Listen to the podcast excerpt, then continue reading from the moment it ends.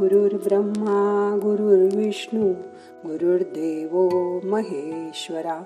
गुरु साक्षात परब्रह्म तस्मै श्री गुरवे नमहा कपाळावर दोन्ही भुवयांच्या मध्ये आज्ञाचक्र असतं. इथूनच आपल्या सगळ्या आज्ञा वल्गना होत असतात. संपूर्ण सृष्टी एक माया आहे. पाहणाऱ्याच्या संदर्भानुसार वस्तूचं स्वरूप बदलतं. प्रकाशामुळे आपल्याला वस्तू दिसते. त्यामुळे प्रकाशाच्या काही कमी जास्त होण्यामुळे वस्तूचं स्वरूप बदलतं. जसं अंधारात पायाखाली एखादी दोरी आली तरी आपल्याला ती साप वाटते. ह्यामुळेच हे घडतं. पण दिसतं तसं नसतं. म्हणूनच जग फसतं असं म्हणतात ना. कधी कधी समोरच असलेली वस्तू आपल्याला दिसत नाही. किंवा पायऱ्या न दिसल्याने अनेक जण धडपडतात. आज्ञाचक्राच्या ठिकाणी जणू काही तृतीय नेत्रच. आहे यातूनच काय काय करावं काय करू नये याची आज्ञा आपल्याला मिळते. माणूस तसाच वागतो. तिसरा डोळा हा वेबकॅमचं काम करतो. जसा वेबकॅम कोपऱ्यात बसून सगळं बघत असतो तसं आपले दोन डोळे असोत पण उघड्या डोळ्यांनी जे दिसतं ते वरवरचं. व्यवहारातील सामान्य ज्ञान.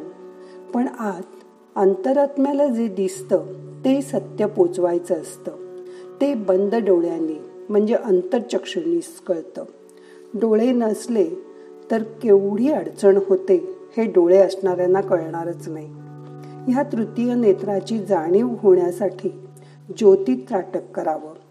जसं हातभर अंतरावर डोळ्यासमोर ठेवलेल्या निरांजनातील ज्योतीवर रोज नियमाने एकटक डोळ्यातून पाणी येईपर्यंत बघावं. नंतर एक मिनिटभर डोळे बंद करून ठेवावे. दोन्ही हात डोळ्यावर ठेवून एक मिनिटभर तसंच थांबावं. हलकेच मसाज करून मग डोळे उघडावे. परत डोळ्यावर गार पाण्याचे हपके मारावेत. म्हणजे डोळ्याची त्राटकानंतर आग होत नाही. जलन होत नाही.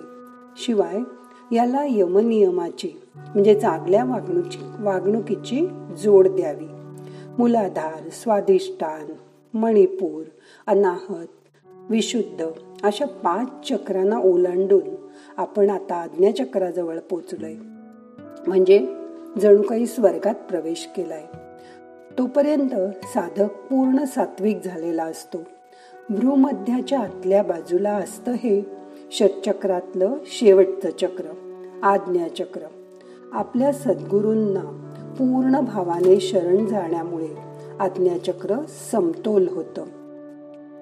ज्या ज्या स्थळी हे मन जाय माझे त्या त्या स्थळी हे निजरूप तुझे.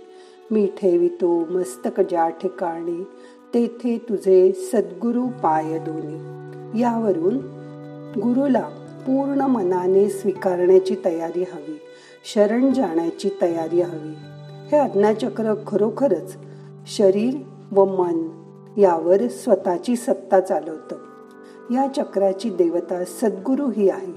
आपल्याकडे काय नाही आपल्याला काय मिळालं नाही असा माणूस सतत विचार करत असतो आणि दुःखी होतो. मन जे मिळालं आहे त्याचा आनंद घेऊ शकत नाही. मनाची नेहमी ओढाताण होते. म्हणून माणसाच्या अनेक इच्छा असतात. सुखाची साधनं मिळाली की सुख मिळेल असं आपल्याला वाटतं. पण सुखाची साधनं मिळाली की सुख मिळतंच असं नाही. उदाहरणार्थ आपण सुंदर सजवलेल्या बेडरूममध्ये छान गादी उशी आणू शकतो. पण रात्री शांत झोप येईलच असं नाही. फाईव्ह स्टार हॉटेलात आपण जेवायला गेलो तरी खाल्लेल्या अन्नाचं नीट पचन होईलच व त्यापासून शक्तीच मिळेल याची मात्र खात्री दे खात्री देता येत नाही.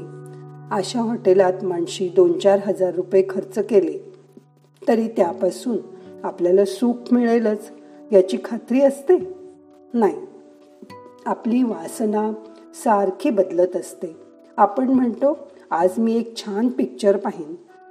पण छान या शब्दाची व्याख्या केवळ व्यक्तिरूपच असते. आणि ती बदलतही असते.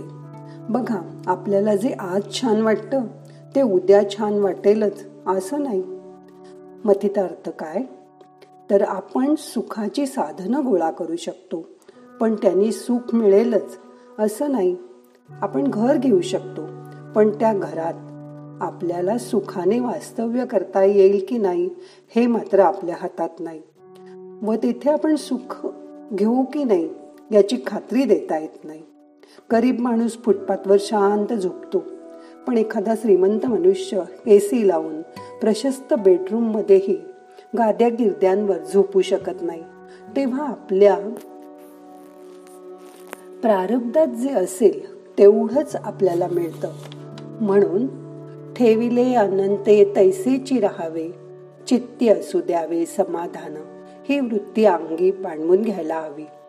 मन खूप सूक्ष्म व गतिशील असल्यामुळे मनाच्या पलीकडे जाऊन मनाचा अभ्यास करायला हवा. तेव्हाच ते शांत होईल आणि मग मनाची उगीच ओढाताण होणार नाही. म्हणून स्वतःला बियॉन्ड टेबल जाऊन विचार करायची सवय लावून घ्या. म्हणजे मी टेबलाच्या या बाजूला बसले आहे. मला इथून जे दिसतंय जाणवतंय तेवढीच जाणीव आपल्याला असते. पण तुम्ही जेव्हा मनाने बियॉन्ड टेबल जाता म्हणजे टेबलाच्या दुसऱ्या बाजूला जाऊन बसता तेव्हा आपल्याला वेगळंच दिसतं वेगळीच जाणीव होते. यालाच सारासार विचार करून असं म्हणतात किंवा विवेक जागृत ठेवून कार्य करणं. तुमचा गुरु हा विशिष्ट व्यक्ती असा भाव नसून सद्गुरू म्हणजे पृथ्वीवर.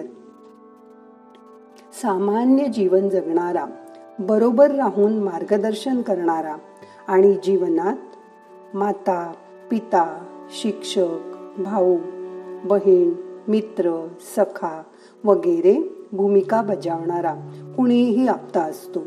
तो बदलताही येतो. म्हणून त्याचा फक्त चरणावर लक्ष ठेवा व त्याला वंदन करा. आज्ञाचक्र. याच्या शुद्धीसाठी सोहम मंत्राचं ध्यान करतात किंवा सर्वात सोपा ओंकार मंत्र. याचा उपासनेने सुद्धा हे चक्र संतुलित राहते. नुसतं श्वासावर लक्ष ठेवण्याने सुद्धा या चक्रापर्यंत पोचता येतं. श्वासावर लक्ष ठेवणं वाटतं तितकं सोपं नाही. हे चक्र संतुलित असेल तर माणसाची अंतप्रेरणा आणि आत्मशक्ती बलवान असते. या चक्रामुळे सर्व अंतस्त्रावी ग्रंथींचं कार्य व्यवस्थित चालतं. प्रकृती उत्तम राहते. अशा माणसाला आपला आतला आवाज ऐकू येतो. अशा व्यक्तीची दृष्टी कुठल्याही प्रसंगातील वा घटनेतील गुढार्थ समजून घेऊ शकते. अशा व्यक्तींना खूप ज्ञान प्राप्त होते. अगदी सहजपणे. पण त्यांचा अहंकार अशा वेळी वाढला नाही पाहिजे. हे मात्र गुरुकृपेने साध्य होतं. हे चक्र संतुलित झाल्यास इंद्रिय व्यवस्थितपणे काम करत नाहीत. हार्मोनल इम्बॅलन्स होतो. असुरक्षित वाटतं. सतत अपयशाची भीती वाटते. डोकं दुखी धुसर दिसणं डोळ्यावर ताण येणं असे आजार होतात. आज्ञाचक्र जागृत झाल्यावर ज्ञान प्राप्त होते. हे गुरुचे स्थान आहे. इथे ज्ञान संपतं आणि पुढे फक्त अनुभूती राहते. भौतिक गोष्टींची लालसा कमी होऊन वृत्तीची भीती नाहीशी होते. मग आता करूया आज आज्ञाचक्रावर ध्यान शांत बसा. डोळे बंद करा. हाताची ध्यान मुद्रा करा. हात गुडघ्यावर ठेवा. मान पाठ खांदे सैल करा. सगळं शरीर शिथिल करा. मोठा श्वास घ्या सोडून द्या. रिलॅक्स. मन शांत करा.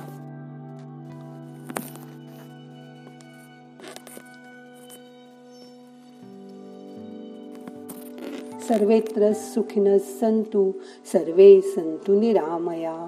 या भावनेने जीवन जगण्याची बुद्धी. त्या सद्गुरूच्या कृपेने सर्वांना मिळो. हीच प्रार्थना मनात करा. मन शांत करा. सगळे प्रयत्न सोडून द्या. शिथिल व्हा. शरीर आणि मन शिथिल करा. रिलॅक्स. मन शांत करा. रिलॅक्स.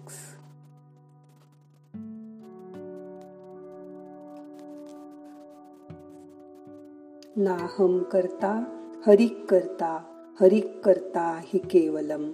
ओम शांती शांती शांती।